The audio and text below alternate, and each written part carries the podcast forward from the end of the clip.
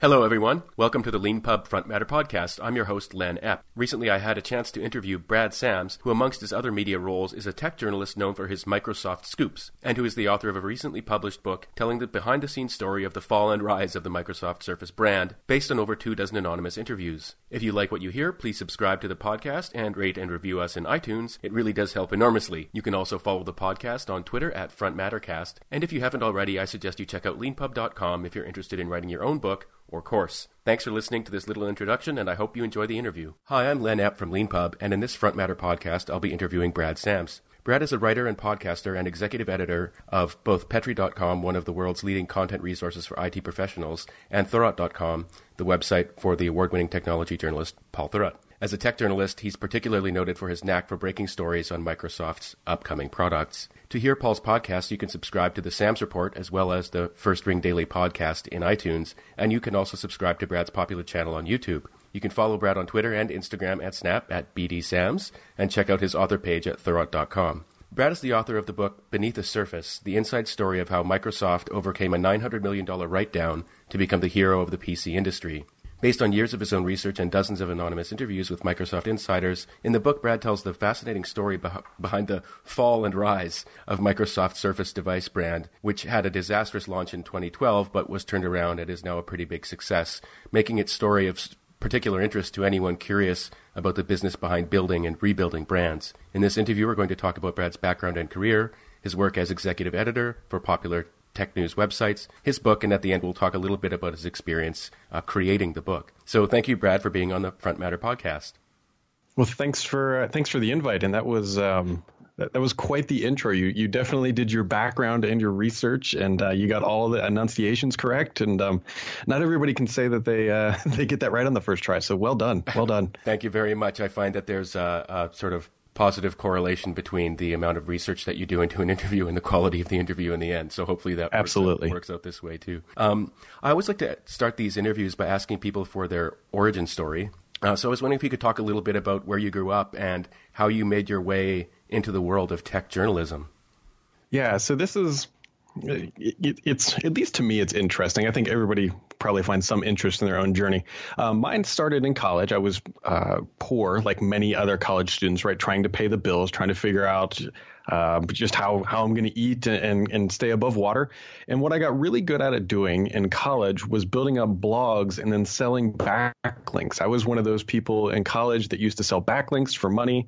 Um, this was before Google did their Panda update, which means that if you had a, a high page ranked website, you could sell a backlink to somebody for a couple hundred bucks and um, make some money. And so during my my course of earning an accounting degree and or bachelor's in accounting, I was running at some point dozens of websites because you would try to build it all the way up to a Google page rank. Four would be the holy grail. Five would be a home run um, and then sell that link, and that would last for three to four months, and then Google would kill the site, and then you'd have to try to sell another one. And by doing that, I got really good at, at a couple things: one, building websites based off of WordPress and hacking that stuff together, and two, more importantly, how to write about almost anything. I mean, I was writing about hot dog stands in Daytona Beach who wanted better SEO, to um, Cape Cods for sale in New Jersey, like just anything across the board. And so I found another website called neowin.net, and they were writing about Microsoft, and so I started helping them out with some SEO stuff. And uh, that's kind of how I got into the tech journalism world. And I, I, was doing it on the side uh, as I was building up another professional career in accounting and eventually earned my MBA. And at one point, um, you know, I had an option to make. It's like, am I going to run down this tech journalism route or am I going to go down my CPA route? And uh, fortunately, I, I met um, Paul Thurrott, who I'd known for a couple years. I met him and another guy in a bar in New York City. And that individual owned a couple tech websites. He said, "Hey, can you help me come run them? Not only just write, but I need help actually running them." And it was it was the right time and right place, and uh, I've been doing it for many years now. And uh, what was your first uh, introduction to blogging about tech specifically? Well, my very my, my very first article article was neowin.net was about a hundred gigabyte laptop hard drive. It was the very first thing that I ever wrote about on the internet. Not it was just I was in the role at that site of here's a press release, Brad. Can you turn it around and and write something about it so we can publish it because it's they're trying to get traffic and they're trying to build things up. Um, but my first I think big event that I ever went to was CES, and that was and oh gosh, sometime in the mid 2000s.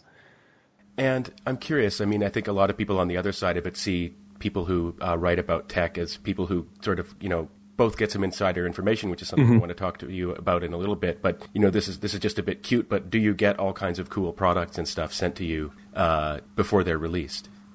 So yes and no. There was definitely a phase where I was all in on review units, right? It was great getting laptops and phones and all this stuff, and I have tons hanging out and around. Um, candidly, I've gotten away from that a little bit. Um, the Microsoft hardware, which is how the book started to come about. But at some point, it just jaded with it. Like, here's another laptop with the exact same specs, but one's made by Acer, one's made by Dell, and one's made by Lenovo. And there's just a little few things differently. And I got kind of a little tired of of, of writing about that stuff. It's it's an it's a fun thing to do for a while, but you can definitely kind of get I, I don't want to say bored, but um, there, there's other challenges out there that I find more enticing than saying, okay, here here's a laptop, and what's great about it. I mentioned Petri.com and Thurrott.com in the introduction, but you're actually in charge of more than that through the Blue Whale Web Media Group, and I was wondering if you could talk a little bit about what your what your larger role is.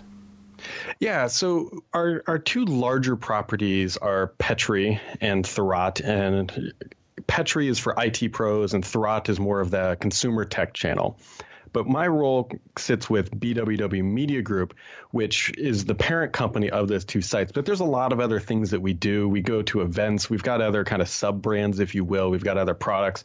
But my role in general is to one help define our content strategy to make sure that on the IT pro side that we're we're writing about the right things like Office 365, Azure, AWS, and all that good stuff. And then on the Thurrott side to make sure that we're staying up with the trends because consumer tech is very trend heavy. It, it, it's you have products coming out, there's cycles, and making sure that we're always just kind of in a line. And so I write across both properties, but then at the same time, I also go out and, and quite literally buy content for the Petri side. So I, I we have a, a team of freelancers who contribute content, and then if there's a new topic coming out, I will go out and try to find somebody to write about it and buy content from them. And um, and then when it comes to design work, it, it's basically my job in a nutshell is to make sure traffic is coming into the site, um, whatever that entails. If that's design, if that's if that's content, if that's SEO work, if that's video strategy, if that's going to events, it all kind of falls under where I reside, and then I dole it out uh, to the people as needed to make sure that the two sites are just remaining healthy from a, a traffic perspective. And as an influencer, do you find that people try to influence you, specifically companies? Is, is there is there a sort of inter- there must be a kind of interesting quality sort of contacts you would have with PR people? Yeah, there, there's there's this big trend um, in the industry, and I don't know if it's trend is the right word, but one of the, the things to exactly what you're talking about is I get emails every anytime any sort of event happens in the industry, if it's consumer tech or whatever, I will get random PRs from people saying, "Hey, would you like a quote from an executive on the topic?" And I don't know if anybody ever takes that stuff up because if I'm going to go out and try to get a quote from somebody on a, a specific topic, it needs to be somebody that I trust. Um, if it's a security related issue, if it's a if it's a VR, AR, whatever, I want to find somebody who is trusted in that industry, not somebody who randomly emails me and says, "Hey, talk to our executives." Um, what you really see a lot of, at least in my inbox, is there's a lot of PR companies trying to get their brand heard, which granted is their role but uh, they go about these things the wrong way, in my opinion. Like if you've never talked to me in my life, um, and then you email me and saying, "Hey, can you cover our company?" Like that does that's not a it's not a thing. It, it should be it's a relationship. Um, I need to understand why I should cover your company. Granted, everyone's going to say because we have the new hot product, but there there's a genuine approach to how stories get written and told and all that stuff. And I can almost guarantee you that it's not from a cold email that comes into somebody's inbox. Yeah, it's really interesting you you bring that up. Uh, the there's there's so many ways that people try to uh, get the word out about what they're doing. I mean, startup people yep. tend to probably have more passion than say a, a paid PR person, but uh, establishing that connection with someone is so important. You remind me, I was at a, a tech conference in Vancouver not too long ago, and uh, there was someone presenting, and he he said that. Um, every once in a while he gets an email and he, and he put it up on the screen hiding the person's name but saying you know hi just following up on my last email would you like yep. to go out would you like to go out for drinks to talk about this and and he sort of went into a, a, voice as though he was responding. And so oh sure just let me call my wife and and tell her that I won't be there to pick up the kids tonight. And when she asks why I'll say because I'm going for drinks. And when she asks with who I'll say I don't know. It's someone who emailed me. Um, and yeah just uh it's it, it is a really interesting challenge, and, and I think something that a lot of people who are trying to promote the things that again, whether they're paid for it or whether they're like genuinely kind of straightforwardly passionate about it, that establishing a real connection with someone is actually way more important than an email blast or something like yeah. that. You're you're exactly right, and it's I, I'm going to butcher the statistic here, but I know it was pretty heavy-handed. It was something like five or six to one PR people per tech journalist. So there's the quantity of on the PR side is way outweighed by the number of people who actually write about this stuff. And granted, I don't write about everything. I mean, I write a lot about in the IT pro space and and the Microsoft space, so it's easier for me to filter things out. That if I get something that's like a, a really like Oracle heavy pitch, it's like guys, you're not even doing your research um, about what you're. To your point, these people get really kind of aggressive too, where it's they'll just send you random calendar invites or they'll they'll change the subject line which to me is always straight into the trash like if it's their first time emailing me and it starts out with re and then colon to make it look like they responded to an email like that's not a good that, oh that's not God. a good way to start off a relationship by lying so it's uh it, I don't want it to come off as as a complaint, but it's if you're going to pitch someone, do your research and, and, try to be genuine because that's that's the best route to go. You can never go wrong doing that. It's really interesting on the on the broader issue of trust. You know, establishing, attempting to establish a relationship with with a journalist or a writer by lying yeah. from the very beginning seems like a bad strategy. Um, I, I, I know that you you you have had experience in your career with people uh, sending you information and yep. secret information or leak leaks. Um, how do you i'm really curious as a journalist how do you know how do you establish trust with someone like that because you really don't know who they are or, or whether what they're sending you is real i, I mean i mean i imagine you get a kind of like feel yeah. for it after a while but how do, how do you establish trust with someone who's cold emailing you leaks? yeah so that that's a it's an interesting topic because to bluntly answer your question, you never know, right? It, somebody will send you something and they'll be like, look, this is this is what Microsoft is doing next Tuesday. Um, and if it's their first time ever contacting you, you have absolutely no idea. So the thing then you try to do is you try to go find somebody else who might know and verify the information. That's the that is the absolute easiest way.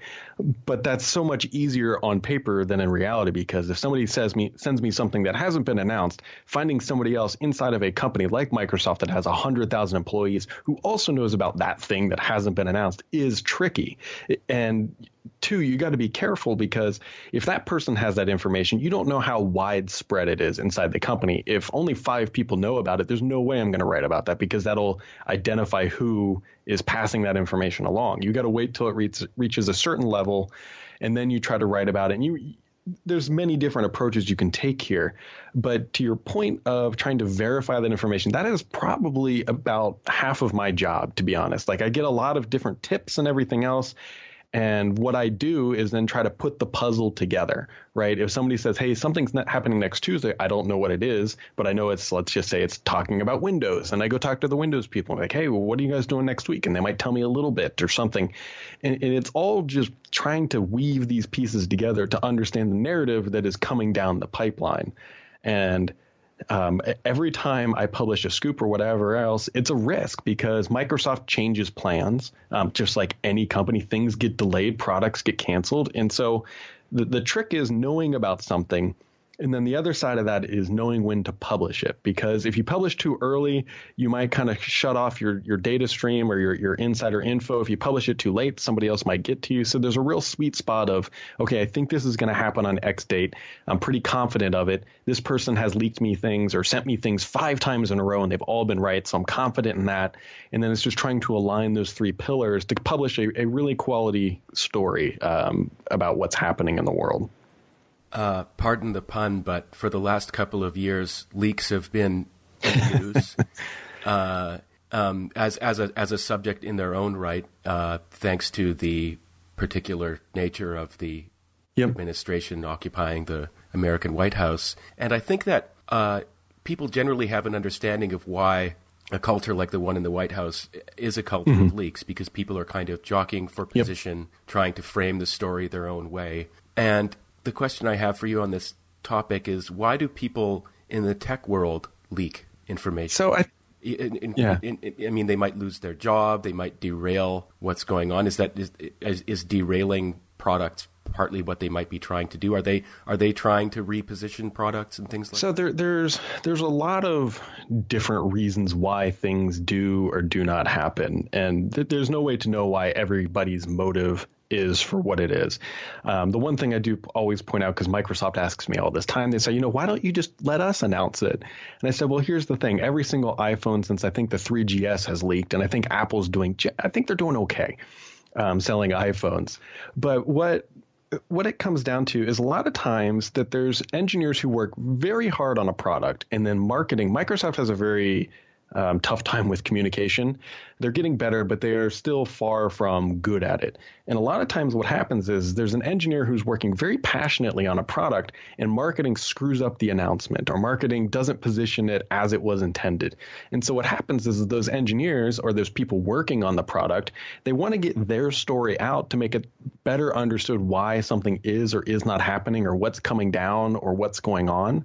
Um, other people will know that things are going to leak. Um, one of my bigger scoops in the past, I don't know, four weeks, is that Microsoft is working on an Xbox console that doesn't have a, a Blu-ray or DVD drive in it. It's called a, a diskless drive.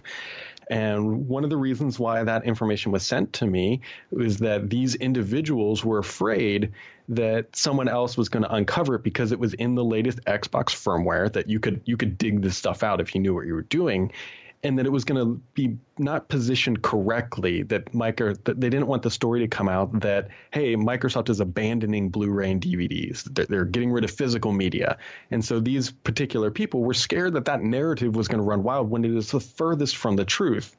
And so there, everybody has their own motive and reasoning, but a lot of times it's just clarification on things that are happening to make sure the right message goes out, not just a message. Because as a writer, the worst thing that I can do is to get the messaging wrong. If I would have come out and said, "Hey, Microsoft is a is dumping DVDs," and here's the proof, that would have that would have been really bad. Microsoft would have got a lot of backlash, and they're not in a position yet to come out and fully refute that at this time. At least they typically don't. And so, why people leak things and why people don't, I think it just comes down to they want to make sure that the right narrative is going out, not just a narrative, if that makes sense. It, it does make sense, and it, it it makes me think of something I hadn't thought of before. But the there's sort of competing narratives going on at say a, a tech company like Microsoft, where you have perhaps you know very brilliant, mm-hmm. hardworking, dedicated engineers whose for them their primary audience for the narrative might be other people on the cutting yep. edge of the technology that they're working on, uh, and their their interests and the narrative that they're kind of living is very different from the one that say marketing. Yep uh, would be would be inhabiting, where they're thinking about like how are we going to get this out to consumers, or how are we going to get this, how are we going to message this for sales into enterprises? Whereas the, the tech guys might be, you totally missed the story. This little innovation that we made was actually yeah. groundbreaking, uh, and I can see that if you if you if you know that not only that it happened, but that it was groundbreaking in a way that no one who's not an expert in the area would know. You'd really want to get that message. Yep. And, and particularly at Microsoft, and I know why they do this, but they are very good at not letting engineers anywhere near the press. Um, they it's by design. They they keep them kind of behind the curtain, if you will. And which is unfortunate because those are the guys that have the best stories. And maybe that's why and there's always some awkwardness right to how the sausage is made. But uh, I don't think transparency for a company like Microsoft, especially now that they're supporting open source and they've kind of turned turned the corner on being this um, giant in the industry. They're still a giant, don't get me wrong, but I don't think people look at them at like an Amazon or a Google or a Facebook that's going to come and kill every industry. And so these engineers and people behind the curtain have the have the real insight into the industry, and they never are allowed to come come forward with it unless it's in a very particular environment, which doesn't happen often. And so often, what you see is that these people just find other ways to communicate um, to the outside world. Uh, that's really interesting. That touches on a subject that I think uh, a lot of people in the tech world can be preoccupied with from time to time, which is Microsoft's culture. Mm-hmm. Um, uh, I've heard, I've heard sort of things over the years about Microsoft establishing, I mean, amongst sort of developers, a very kind of competitive system uh, where you're you're sort yep. of in direct, uh, you're uh, like an antagonistic relationship with your colleagues, and also in a way that um, Apple ultimately avoided, given the I'll call it the legend around Steve Jobs, although there's of course so much truth to it that you know he would actually you know be involved in things from the you know the in the mm-hmm. smallest details of how products were developed in a way that other executives weren't. And then you've got Microsoft on the other hand with, you know, I mean, when I when I think of Steve Ballmer, for example, I think of a big red faced loud guy who's very energetic uh, and more like an East Coast, what I you know I'll call an East Coast executive than a kind of Silicon Valley Steve Jobs or Elon yep. Musk type guy. Uh, uh, I guess th- that's that's sort of like very kind of mm-hmm. high level, but is that more or less the way that Microsoft was, and has it changed under so it, it, has definitely changed. Um, I mean, they've ch- changed fundamental philosophies, which is why they got rid of some of their. There's always this miscommunication that they got rid of all of their software testers. That's not completely true, but it's definitely changed, and it's it's changed for the better. Um, under under Ballmer and Sinofsky and kind of the previous regime, it was very quiet and isolated development, and everything was done in silos. And don't get me wrong, Microsoft is not a perfect utopia at this point compared to where they were 10 years ago, they are in a much better, much more um, less siloed infrastructure, but there's still there's still some old school guard that goes on and some silos that are still there. But from a, a cross org perspective, it is much more friendly to be on, let's say, the OneDrive team and go walk over to the Outlook team and be like, hey, let's build something awesome together, as opposed to a couple years ago where it would have been like, why would we do that? Because our bonuses are only tied to OneDrive performance. Who cares about helping Outlook? And so they have done a good job. They still have ways to go. The other cultural issue that Microsoft is still dealing with, and they haven't figured this out yet, is Microsoft rewards, like most companies, shipping a new product. They don't do a very good job of rewarding people who fix the bugs and make products stable. So there's a lot of let's ship this product and get it out the door because we want the recognition, but then they fall a little flat on saying, okay, these are the guys that are maintaining our OneDrive or SharePoint and they're making it awesome and stable. And you know what? OneDrive hasn't gone down for a year those people don't get the recognition that they do because that's not the culture that Microsoft has developed or, or, has not fully developed yet. And so they're working on it. But that's kind of where we see these awkward Windows 10 builds come out because it's, hey, let's ship this build, not let's really make it rock solid. Granted, somebody's going to call me out and be like, hey, they are working to make it rock solid because they have to. But the reward emphasis is always on shipping, not repairing, if that makes sense. It, it does actually. Um, because so many LeanPub authors uh, work mm-hmm. in tech, um, a lot of the topics that we discuss on this podcast are related to software and development. And I've interviewed some software testers before, and so the subject has come up of how, in I guess one would say, a sort of conventional development environment in a company, the testing is looked down mm-hmm. upon uh, as being, you know, not the kind of high level work that the ambitious people are doing. Uh, and you mentioned that that sort of famously Microsoft has actually had a change with respect to that. So it's, it's still not perfect, as you're saying. But can you talk a little bit about that, about the idea that Microsoft got rid of all their testers? What what does that? So the, this idea that if you write the code, you should be able to test the code. That is that is the basics of what happened. So they had this Windows 10, and there's that. They also had this insider program. So the idea was that if you're writing the code to ship in Windows 10, you should also be able to test that code. And then once you're done testing it, it goes to the Insider program, which Microsoft had. And at, at its peak, it had about 7 million users testing the latest build of Windows. So it looked great on paper, right? Joe Joe A writes the code. Joe A tests the code. He thinks it's good. It goes out to the, these massive amounts of insiders just through just through sheer numbers that that operation or whatever that feature will get triaged. It'll come back to Joe A. He'll fix it, and then it'll ship out to everybody. The big assumption that they made there was that the 7 million people would actually be A, testing that feature, and two, actually try to test that feature.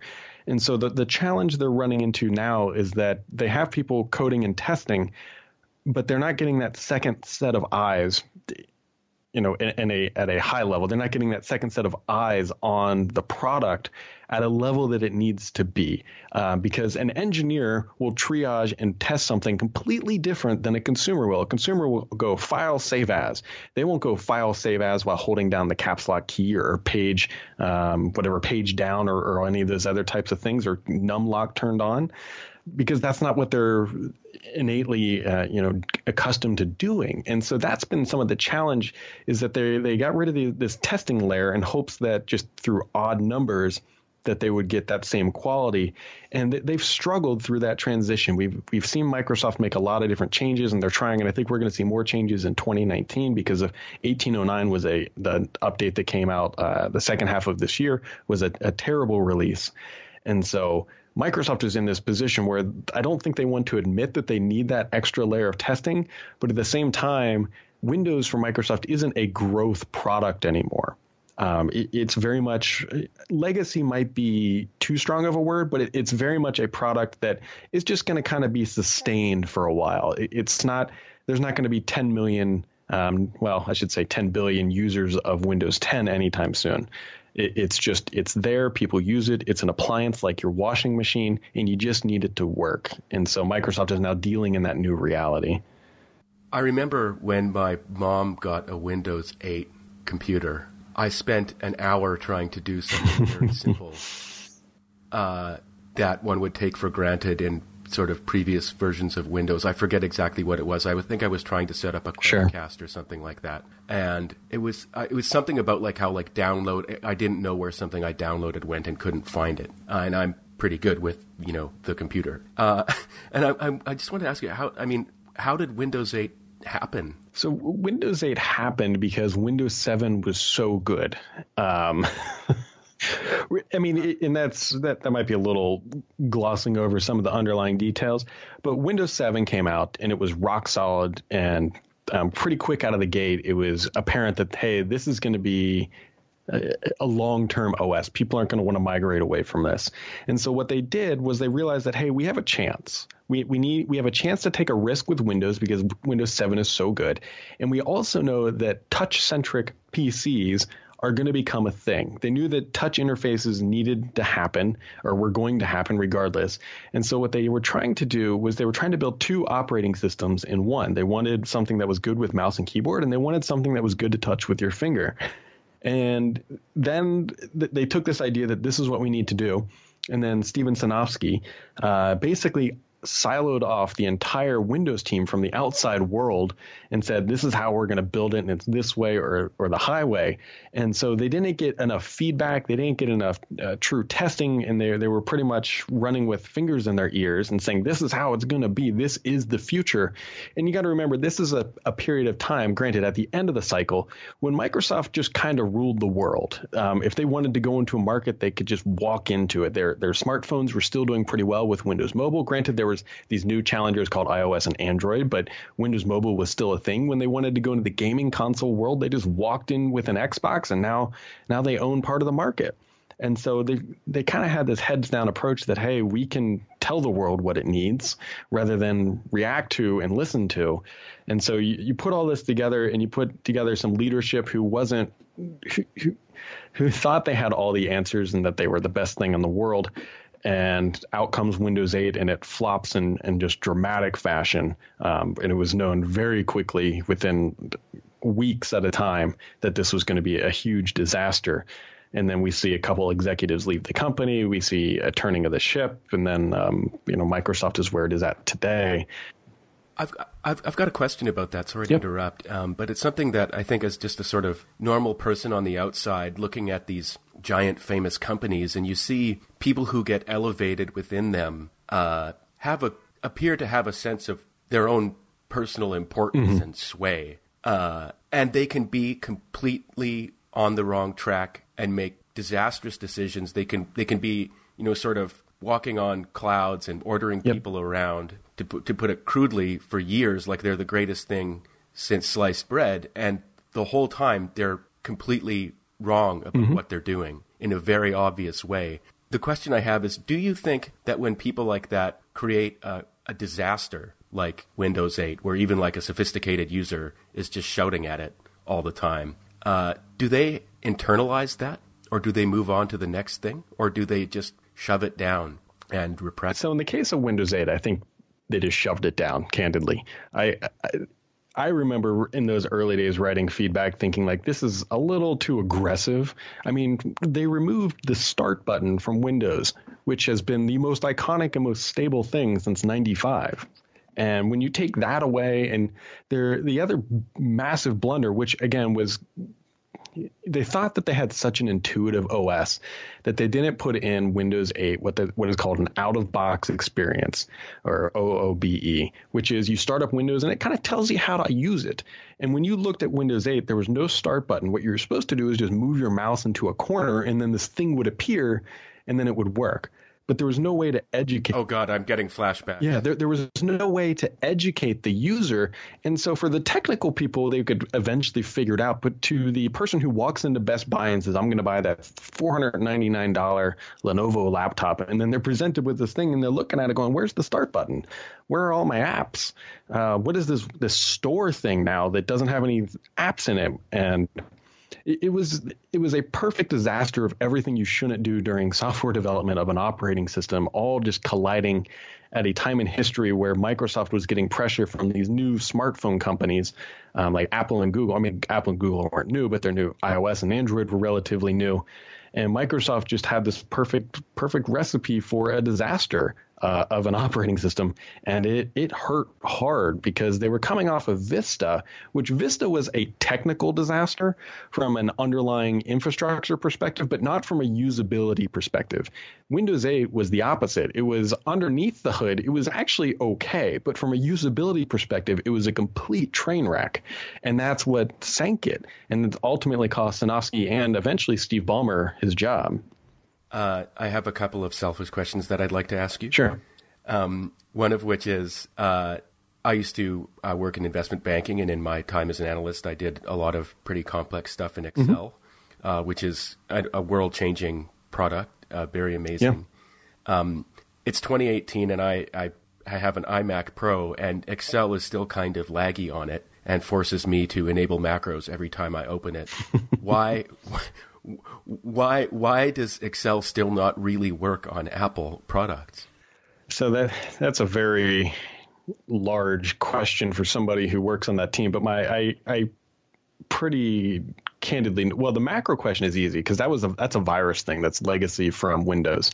Um, you used to be able to inject things into macro. I guess you still can inject things into macros and just totally corrupt the system. Granted, I don't think Windows is going to fall for that anymore, but that that's where that enable macros functionality comes from because you have to enable that fun- core functionality in the OS and all that other fun stuff. Um, the reason why it's still laggy on OS or Mac OS now is I believe it's still a port. I don't know if they've gone the full native app route yet on Mac OS, and I could be completely wrong on that. But I knew for a while it was a really laggy piece of junk um, mostly because of that. And I fully agree that Excel is kind of the root of the Office suite. If Microsoft ever loses Excel, like if somebody comes out with a better Excel, they will be in some serious trouble because that is the stickiest thing that they do. Uh, I mean, I use Excel all the time, pivot tables and, and VLOOKUPs and all that, and every day. And um, yeah. Yeah, it's really it's really interesting. It, it seems like I mean, I guess from my perspective, uh, having been a sort of a, a, you know, not just a power user, but like, you know, I did things where like, you know, if I made a mistake, that could have repercussions in the tens of millions yep. of dollars.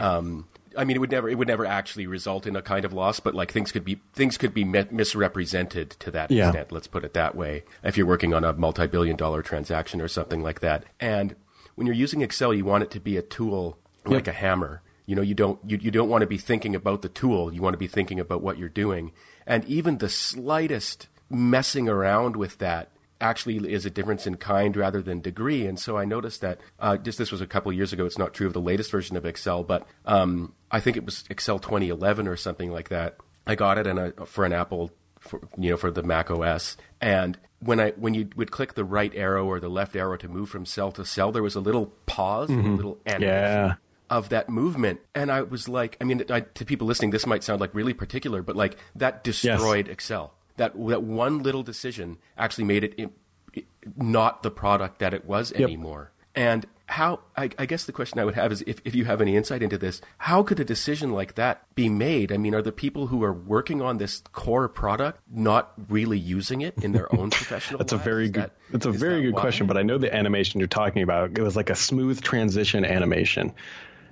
and it was. Uh, it, I remember when that rolled out because I wasn't quite working doing what I'm doing exactly right now. Um, but I remember when that animation rolled out because I was in the finance world like yourself, and everyone complaining because it took just fractions, fractions of a second longer to move a, a, a cell. But when you have a spreadsheet and you're living in that, that stuff adds up. To answer your question, are people using the product that they're shipping, they are a lot more now. That you're, I don't think you're too far off. That many years ago, you could be building things for Excel, and you could build new features like tables and whatever and functions, and you would use it once, make sure it works, and then ship it. Um, I think they've rectified a lot of that stuff and they've gotten much better at listening to feedback, which is why that animation is no longer in that product. Yeah, thank thank goodness it was. It, it, it's interesting. I mean, just to sort of, I mean, this is very much in the weeds, but like the work that people are doing using Excel is often very important and very directly related mm-hmm. to money. Um, and to and you know, like things where like a mistake can lose you your, your job or lose you that promotion or lose you that sale or whatever. And there's just a really deep question about the way the mindset that people have when they're designing things that I find fascinating. So people will do things that to try and make a more delightful experience. Yep and it's like I don't need an LED light flashing every time I hit a nail with my hammer. Mm-hmm. You know, I'm not I'm not looking for a delightful experience. Um, uh, there's a there's a payment service that we use through Leanpub, which I won't name because I like it and in many ways it's very good. but not too long ago, when you went to make a payment, it started serving up circle faces to you randomly. Uh, oh. and I was like, this is this is uh, this product has obviously been redesigned by someone who was never in a situation where like if they made a mistake sending 25 bucks they didn't have another 25 bucks. yeah uh, do you do you see this this happening i mean I, I i was in preparation for this podcast i watched a couple of your uh, your your episodes with um with paul uh, and you guys would actually go into details about how you know like when you when you uh, press escape to leave a message and I think Outlook or something like that it doesn't put you back where mm-hmm. you should go. Is this is this a how how can a, comp- a giant company solve this this problem where sort of design trends in the sort of meta level of design end up screwing up the actual use of products? Yeah, that's a that's a that's a great question because if you can solve it, you can make a bunch of money just doing pitches and walking into corporate offices. I think the thing that Microsoft and any other company needs to understand is they have to listen to the user. The user is where the bills get paid. And if a user isn't complaining about the UI, granted, I know that there's things that companies like to do because they want every product to match. They want it all to look the same. Microsoft's going through this kind of fluent transition design language update. Um, but at the same time, I think Steve Jobs was known or had, there's a famous quote of saying that he knew where people want what people wanted before they did, which is you know that's a pretty ambitious statement and that's one thing to do if you're launching a brand new product like if you're launching an Apple Watch or whatever um, you're creating something from scratch when you're massaging something that already exists and you have a massive user base you have to be very careful about making any fundamental changes to how the product works, not just how it looks, but this is how we end up with that Excel awkward transition uh, between cells that slowed everybody down. And Microsoft quickly walked back on it, thankfully. But I think when you get away from listening to your customer, that is when you start potentially heading down the wrong path with when you're updating a product. Yeah, thanks. Thanks for that great answer. That's uh, I think that's that's spot on. Um, uh, and one of the things I like about about your your writing and you know podcasts and things that I've listened to is you often take into account the the sort of larger context, including the internal internal battles that are mm-hmm. being fought at companies that can actually have a huge impact on on what happens. Uh, my second selfish question is uh, not my own. It's uh, from my co-founder Peter. Um, he wants to ask you if you think Microsoft will ever make an Xbox phone so he can have Halo in his pocket. Uh, for him, this would this idea of an Xbox phone that would be say twice as thick as an iPhone and with mm-hmm. games with a free mobile version of every Xbox One game you own on it. Is that something that you you think Microsoft would ever do? And, and I mean, maybe it's something that, that you've actually written about. I don't I don't know, but my, my co-founder. Yeah, so we have we have good news for Peter. Um, he he will be able to play Halo or any I shouldn't say any, but he will be able to play Xbox games in his pocket. Um, and that Microsoft is working on this. It's actually called, it's part of the Xbox Scarlett update, which is coming in 2020. Now, it's not exactly an Xbox phone. What Microsoft is working on is called xCloud. Um, they announced that name publicly a couple months ago. But what this does is it allows you to stream games. Microsoft is literally building data centers full of Xbox hardware or, or Xbox like hardware. And what it will do is any device that has a screen, you will be able to stream games and play them on that display. Microsoft already offers this a little bit. If you have an Xbox and the Win- and Windows 10, you can stream your Xbox to anywhere um, you have a Windows 10 PC right now, and it, you can play on that device. And so what they're doing is making this available across the internet. So Will he? Will Peter be able to play Halo or other games on his phone? Yeah, he will. What we don't know yet, and this is what Microsoft's big breakthrough is, is how is that latency going to impact performance? Microsoft says they they think they figured it out, and uh, we're waiting to see how that materializes here. Which we should start to see actually next year is when they're going to start entering some private testing of it. Um, and then eventually in 2020 it'll be more broadly available. So Peter, you'll you'll eventually get to do it. It's just not going to happen today. That's uh, that's fascinating. Thanks. I hadn't I hadn't heard anything about that. That's so that's so interesting. Um, so my last question before we go on to talk about your book is, um, what do you think is the best thing that Satya Nadella has done since he's taken over Microsoft? Well, it depends on who you ask. The best thing he's done is he, him, Satya Nadella and Amy Hood gets credit for this, is uh, turning around their stock price. It was stuck between roughly 25 and $35 for about a decade. And right now it's somewhere over a 100 bucks. So depending on what side of the coin you're on, um, quite literally, some people might say the stock price.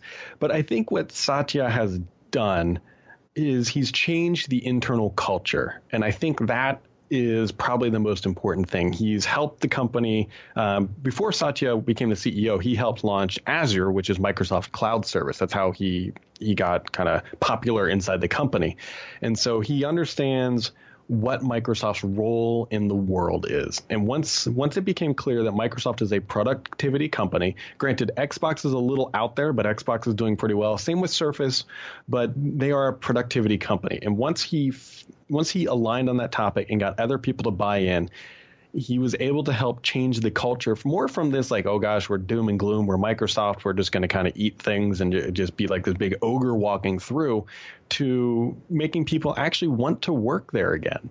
And so if you boil it down to one thing, he's been able to shift how people think about working at Microsoft. And I don't want to say he's made the company cool again because they tried to quite literally that's what their marching orders were, make Microsoft cool. But he's he's helped Microsoft find a purpose in the new world of cloud tech and and productivity.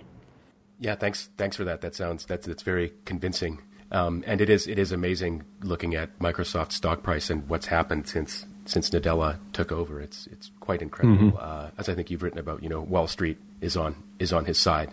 Um, uh, so going going back to, to former Microsoft leaders um, and moving on to the subject of your book, Beneath the Surface, um, you write about how Bill Gates and Steve Ballmer fought over Microsoft moving into hardware, and I think that this might be the right place to start when we're talking about the yep. Surface. Um, what what was the nature of their? I mean, who was on which side in that argument?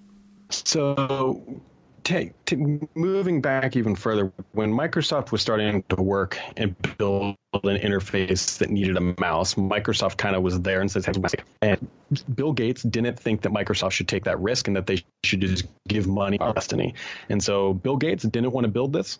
Um, Steve Ballmer did. The board eventually kind of, well, the board obviously sided with Steve Ballmer, and they decided to build this thing. And that's kind of it was a very heated conversation because you got to remember at that point in time, Microsoft was basically um, the provider of the software, and then their OEMs did everything.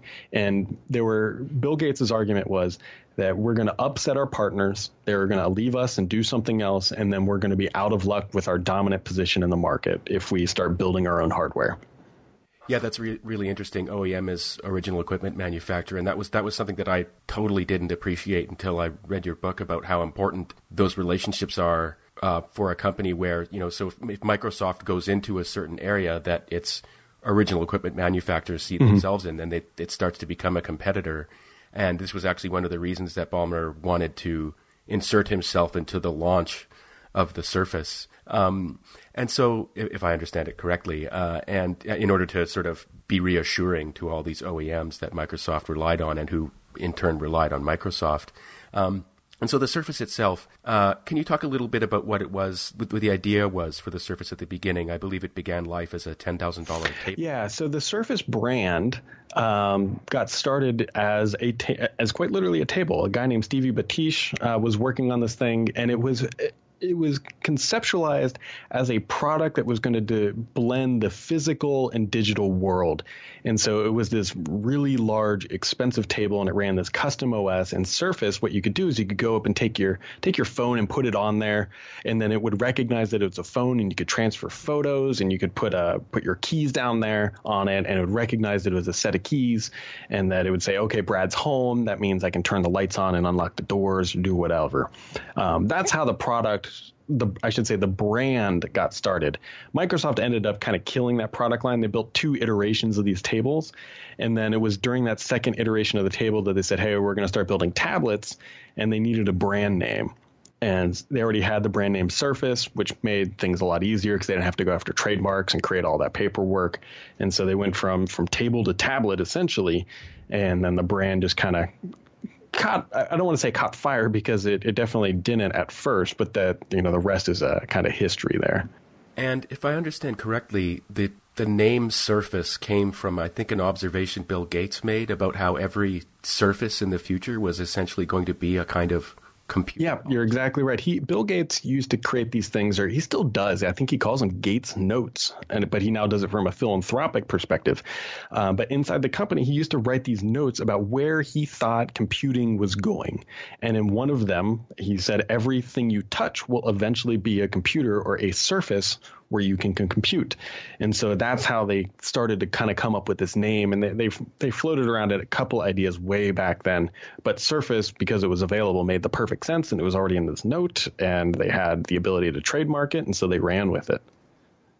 And so they decided to build this new type of product, changing the way we interact with, with the uh, intention of sort of changing the way we interact with things, or at least being being ahead of, of their competitors in sort of understanding that this is where the future was going to go. And it was in, an incredibly secret mm-hmm. project mm-hmm. internally. And they had a, what, what you refer to, or I mean, I, I presume it was their term, but a tenting process for getting into the Surface hardware project. And I was wondering if you could explain to people a little bit about that. How does, how do you, how do you guard secrets within your own company from other people. Yeah. Uh, so tenting at Microsoft kind of refers to paperwork, if you will. And um, when they were trying to build out these products, it was under complete secrecy. The, employees who were working on it weren't allowed to talk about it. And so what Microsoft would do is if you wanted to work on the product or if you were allowed to work on it, whatever you want to, terminology you want to use, they would put you through kind of a, a process that they call tenting, which is where you go through some interviews, you talk to people about how to keep things secure and private and the responsibility you had for working on the project and had to sign a bunch of documents.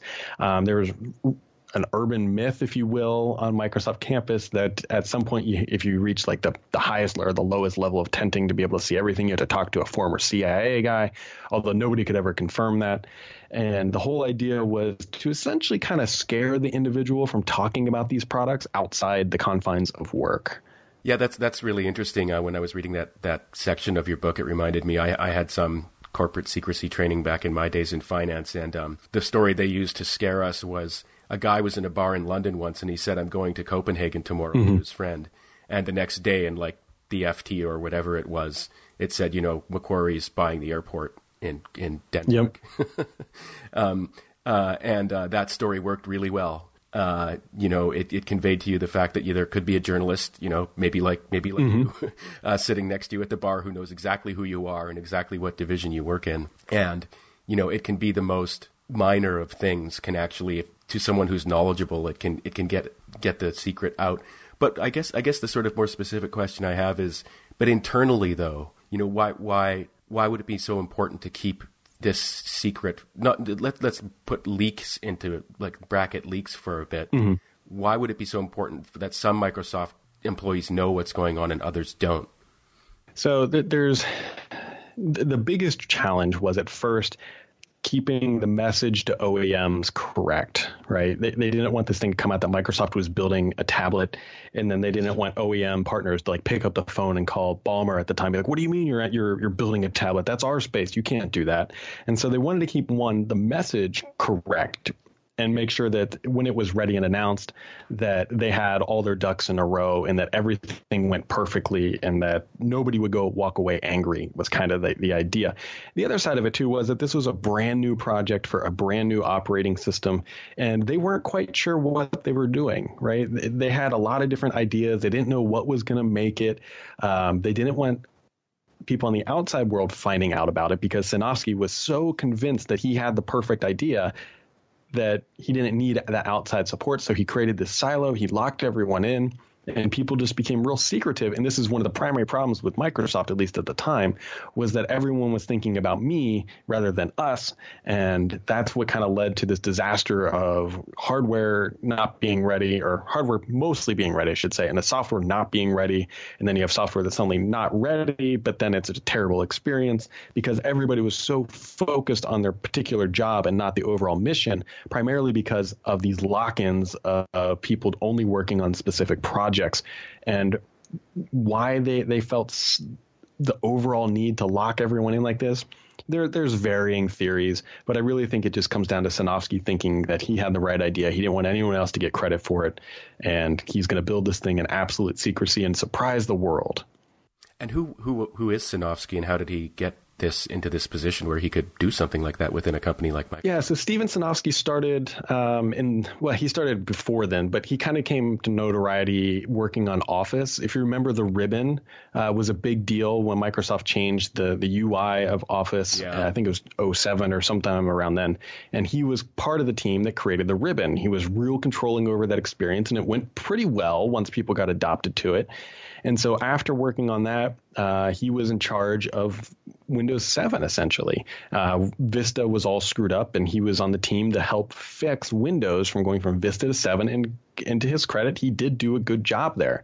And so because I think he did such a good job with seven that he had this, okay, I, I absolutely know how the market works now mentality, and then just went all in on Windows 8. And unfortunately for him, his legacy involves Windows 8. Most people don't think about the things he did before then that were good, but it, it really does end up with Windows 8, and that's how kind of he got into that role. Boy, it's it's it's uh so easy to shit on things that other people yep. do, but I fucking uh, it's one of those things. It's like that little animation. You know, you would never invent that. Yeah. Uh, if you actually used it the way people use it to do serious work. But sorry. um, so anyway, I guess I've I've got to say I sort of you know that guy ruined a lot of people's productivity experiences as Microsoft ex- describes them by building that ribbon. So yep. I'm glad he got a little bit of a come down. Um, uh, sorry, that's mean. Um, but anyway, so I mean, we've we've you know we've been sort of dancing around a little bit, but then so the the first version of the the Surface tablet bombed. Uh, why why did it bomb? I mean, so it, it bombed because the it, it, it, wasn't ready. The OS wasn't ready. The hardware was okay, if you will. I mean, there weren't too many. I mean, there were definitely early teething issues, but nothing like later that happened with like the Surface Book or anything. But there were the OS just was not ready. It ran. Um, a version called Windows RT, the first version. Granted, Microsoft wanted to ship both products in October of that year, uh, but they had to delay the more classic Surface Pro that we know now uh, by, three months. So the first version they launched was Surface RT, which ran a version of Windows that looked like Windows. It acted like Windows, but the problem was is that it couldn't run applications downloaded from the web. It could only run applications from the store. And at that time, it, anemic is probably not even doing justice that the app selection in the store. I mean, it was it was terrible. And so consumers would go to the store. Um, and employees wouldn't quite understand. They'd be like, "Yeah, this is running Windows. You can grab it." So they grab this tablet and they go to the home and they would they would type Chrome into their search browser. They download Chrome and they would say, "Hey, this can't run Chrome." And so then the user would be confused, and they can only run apps basically blessed by Microsoft at that point. And um, it, it, that's part primarily why it bombed is the OS just came up so short and was so confusing. Um, I mean, you can imagine opening this thing up and not seeing a start button. You're thinking, okay, maybe I can get through this, maybe whatever, I'll figure it out. And then you can't install Chrome, and then you're like, what do you mean? Like the two things that I know about Windows, I can't do. And so people were very frustrated with it, and it had a very high turn, return rate. And uh, Microsoft ended up having three million of these things in inventory when they did a uh, nine hundred million dollar write down um, in June the following year. And what happened to all So they did tablets? sell them, surprisingly. They sold every single one. Now, they did not sell them for the original price point. Some of them went for as cheap as 99 bucks. Um, but the biggest day that Microsoft sold these things was the a year later on Black Friday at Best Buy, they sold 200 and I think 40,000 of them in a single day, but I believe it was for a 199 price point. So they did sell them. They didn't dump any of them in the in the bins by any means, but um, you know, it, it, was a very big learning lesson. There's a quote by Steve Ballmer that said when somebody asked about how many they should build, he said, "We either built enough or not enough." Or maybe it was too many. And obviously, we know the answer now is that they built too many. And so, in spite of this disaster, uh, the Surface still had uh, internal supporters who won a battle to keep it. Uh, can you talk a little bit about that? that yeah, so there's there, you you launched this product, and fortunately, Microsoft isolated Surface a bit from the rest of the company. Um, not fully, but the idea was that Surface could exist and fail on its own and not sink Microsoft. And so when they, they set out to build this stuff, Panos Panay, who is the, the leader of uh, the Surface hardware team, he wanted to build three iterations. He thought in his mind that it would take three iterations to build something that consumers would love and fall and use every day. And so that was kind of the marching orders. When they shipped the first Surface RT, they were already about six months of development into Surface RT2, which means that they were going to build the second generation no matter what happened to the first and that was kind of the struggle a little bit. It was like, oh my God, you guys did a nine hundred million dollar write down, but they're Microsoft. They can't throw in the towel. You know, they were just kind of they weren't sure where their place in the market was yet, and so they couldn't give up, and so they just put their head down and, and kept charging forward. And um, they took a lot of flack, and they they took a couple black eyes. But by the time they got to the third iteration, when their back was against the wall, they finally shipped a product that that did pretty dang well for the company in in retrospective comparison. And how would you characterize the Surface's position in the market now for tablets? I know I know you've written recently about how the company behind the the LSAT mm-hmm. test uh, has recently chosen the Surface uh, as its as its sort of you know delivery mechanism for its test going forward. So it, it, it's it's trusted and yeah. So what Microsoft set out to do from day one was to build the premium brand in the PC industry. Up until the Surface release, um, if you wanted to buy a high end PC, a high end laptop from whatever company. The problem was that company would make a $3,000 laptop, and they were also selling a $400 laptop. There was no truly premium brand. They wanted to be the Apple of the PC world. And it took them a long time. And you could argue that they're not fully there yet, but I do think that a lot of people now cross shop, say, a MacBook Pro with a Surface Book. They may not buy the Surface Book, but they're at least looking at them in the same light. And that was what Microsoft was trying to do was to build the premium brand, which is why you always see that their price points are a little bit higher than their their OEM partners, which is by design. Microsoft will go into a market and make make the top end. That is their goal is to make the most expensive product in that category. And we've seen it with the laptops, we've seen it with tablets, uh, we've seen it with their all-in-one that starts at like 3200 bucks now.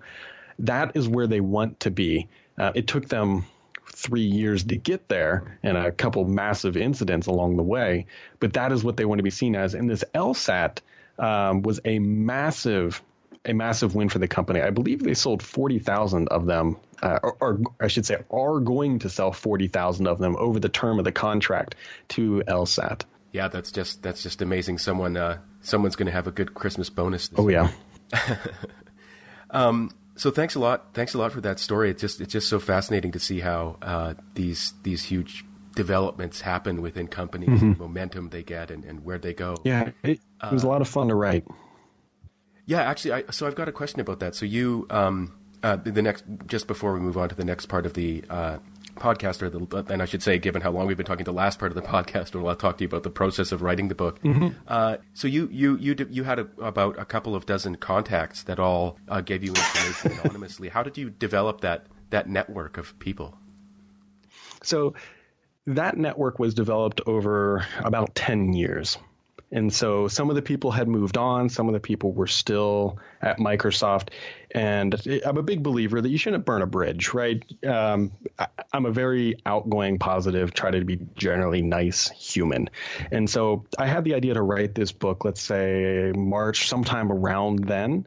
And one of the first things I had to do was make sure I had enough understanding of the content, which I felt like I did, and I organized some notes and whatnot.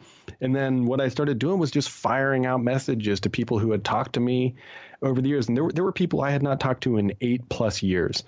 And uh, they were all very happy to try to help me, um, obviously anonymously because it could impact their career if they're if their names were tied to this stuff. So that was a big step was saying, okay, this is anonymous. You just I, I promise to keep your information private. Um, but I, there were a lot of people who said no. Um, Steven Sinofsky did not want to talk to me. Um, I, I, thought maybe he would because this is kind of his to get it started, but he was very much against the idea of talking to me, which that's fine. That's his prerogative. But that was, it, it was just calling on old friends and current friends and being like, look, I want to tell this story. Can you help me make sure it's right? And um, a lot of people were very forthcoming and very candid and I did my best to try to craft the the narrative in a way that showed what was actually happening. Which, you know, if you had a bent against Microsoft, you very easily could have turned this into, hey, they just got lucky. Um, but I don't think it's they had luck on their side. I would say it was probably about thirty percent luck, seventy percent just ambition um, to get to where they are today. And so, why did you decide to self-publish this book? Yeah, so it, it, there was a lot of thought and challenges with this. One, um, Blue Whale Web Media Group is a publishing company, right? At the end of the day, we publish things not in book form, but we wanted to explore this idea. See, like, okay, can we actually create a book? And, and candidly, it was pretty much all me. I mean, not a big surprise. I'm a very self-motivated upstart person, just kind of cut cut my own way through the forest type type thing.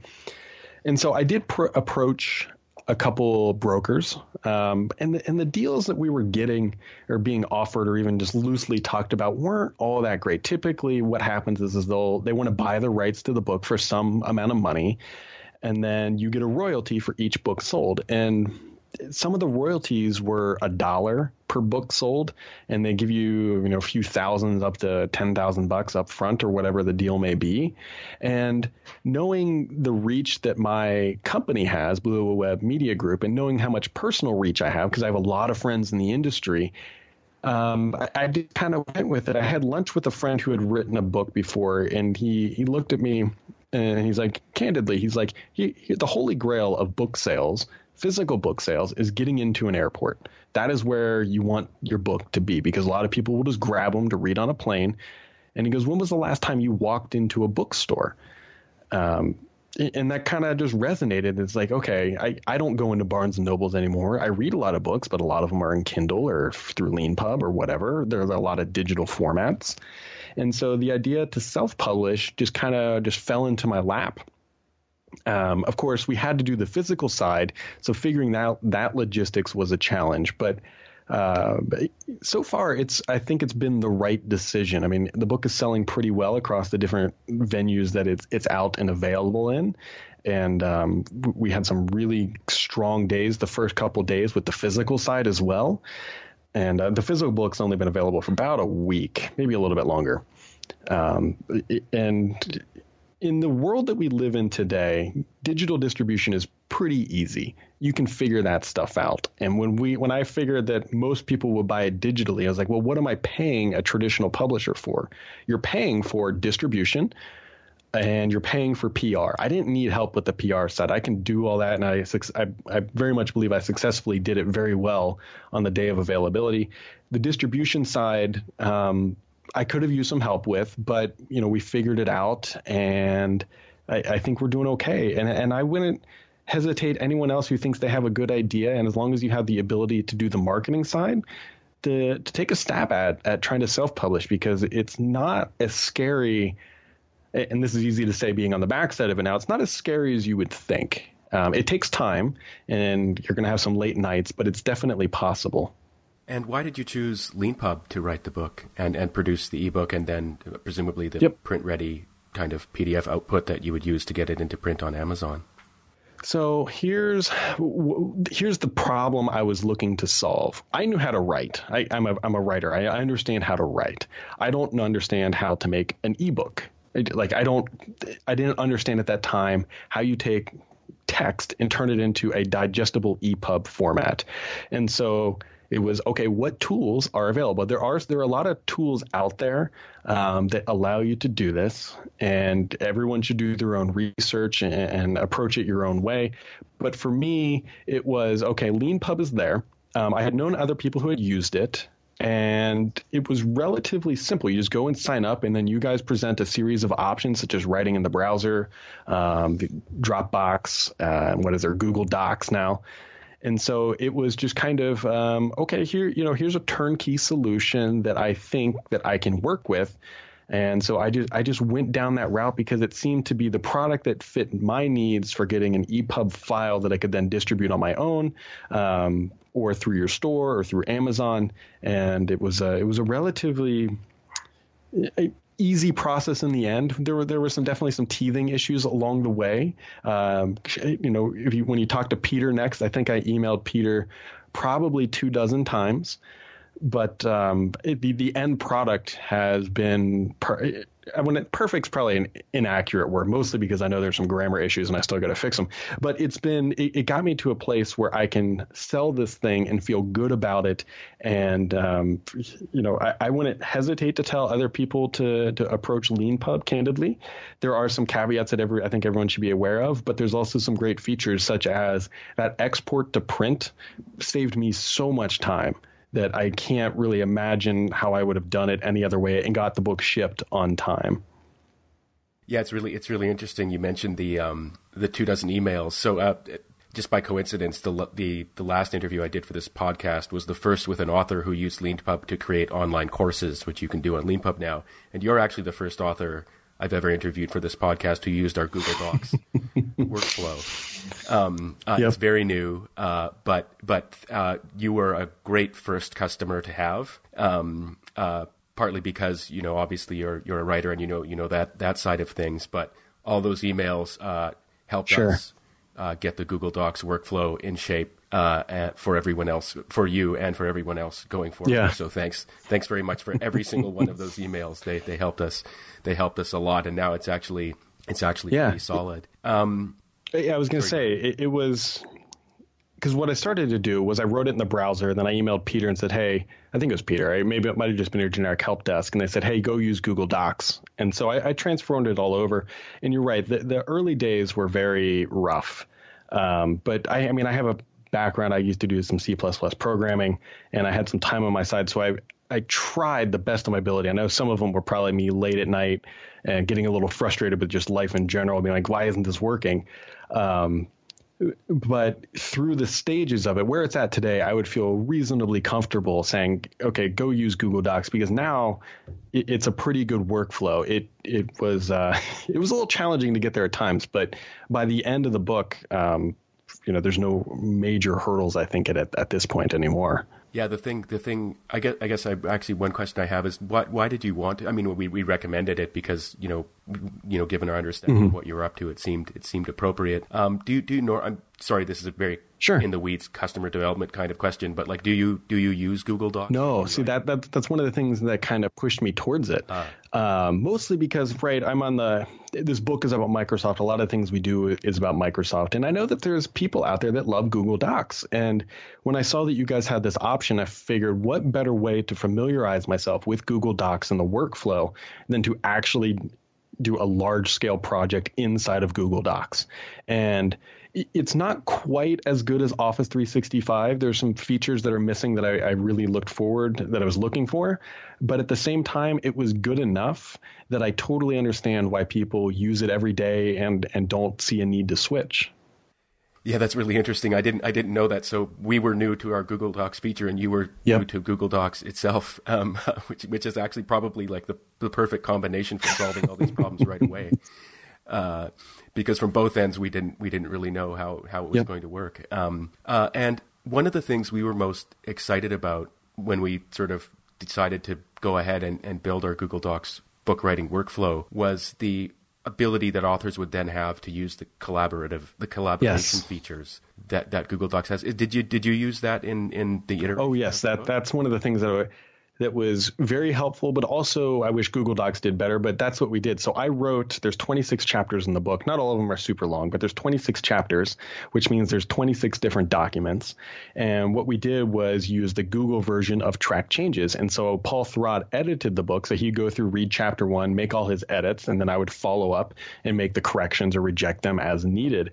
And so, yeah, we use that heavily. And that's again, one of the reasons why we went down that Google Docs route was because it was supposed to have such a good collaborative experience for that editing process that I knew would be on the horizon.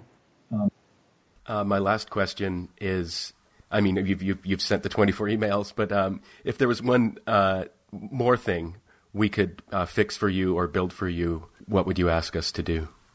Ooh, if there's one thing, there is one still minor bug, but I, I've almost I haven't quite figured out exactly how to replicate it. And as soon as I do, I'll, I'll send you guys an email. There's a bug with image location currently with with the plugin. Um, when you hit preview and then you export a file to PDF, it seems like the first time I do it uh, on any given edit, the images are swapped, like they're out of place. But then if I do it the second time, it's perfect. So basically, what I've gotten into the habit of is I just export it twice. The second one's always good, and then I just run with it. But other than that, there's not a whole lot. The only thing I could think of candidly is maybe better documentation on just how to use the plugin. Um, just because I didn't I much like anybody else, I was just clicking stuff and dragging things. Like I didn't even realize for the longest time that you could drag the chapters around in that right rail. Uh, I was actually renaming files and dragging and, and copying and pasting content. Uh, but yeah, well, I had no idea. I was just like, okay, there's chapter 23 and there's chapter 26. Well, crap, I need to swap them. So I would just copy and paste the text into the right chapter rather than dragging it around. And then one day, I don't know if I accidentally clicked or whatever, I, I drug it and I was like, oh God, you can just drag chapters around. That's great. I wish I would have known this a month ago. Thanks, thanks very much for that. Um, we're actually uh, going to be deploying uh, a redesign of the author, what we call the author app, but the way you mm-hmm. navigate around pages and do things.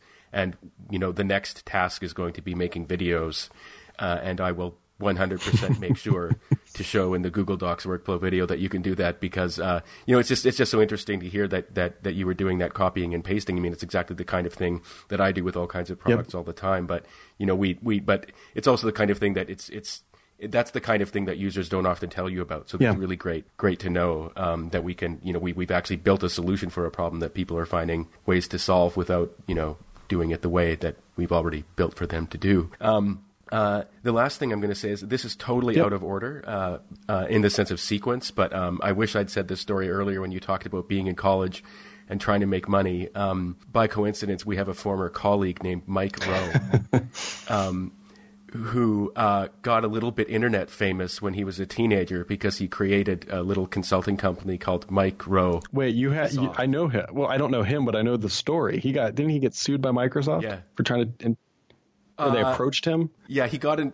He got in trouble, uh, and and then I, I, don't know the exact story. It's actually on Wikipedia. Uh, and just for everyone listening, his name was R O W E, so Mike Rowe, and, and so he got MikeRoweSoft. And there's actually also another famous person named Mike Rowe. But anyway, yeah. So uh, the story's on Wikipedia. I haven't read it in a while, but yeah, he got he got in some heat. But then Microsoft got in some reverse heat for going after just some Canadian teenager, and I think he got like an Xbox or something out of it. Uh, but I think he wishes he'd got more. Oh man, yeah, that that is that is nuts. Yeah, that's just a funny a funny coincidence. Uh, well. Um, Thank you very much, Brad, uh, for taking the time to do this interview. It was a really fun conversation. Uh, and thanks for uh, taking the time to talk a little bit about your experience uh, making a book and uh, using Leanpub. And thanks for being a Leanpub. Well, thank you. I mean, this was, uh, this was a lot of fun. This was a lot of fun. Thanks.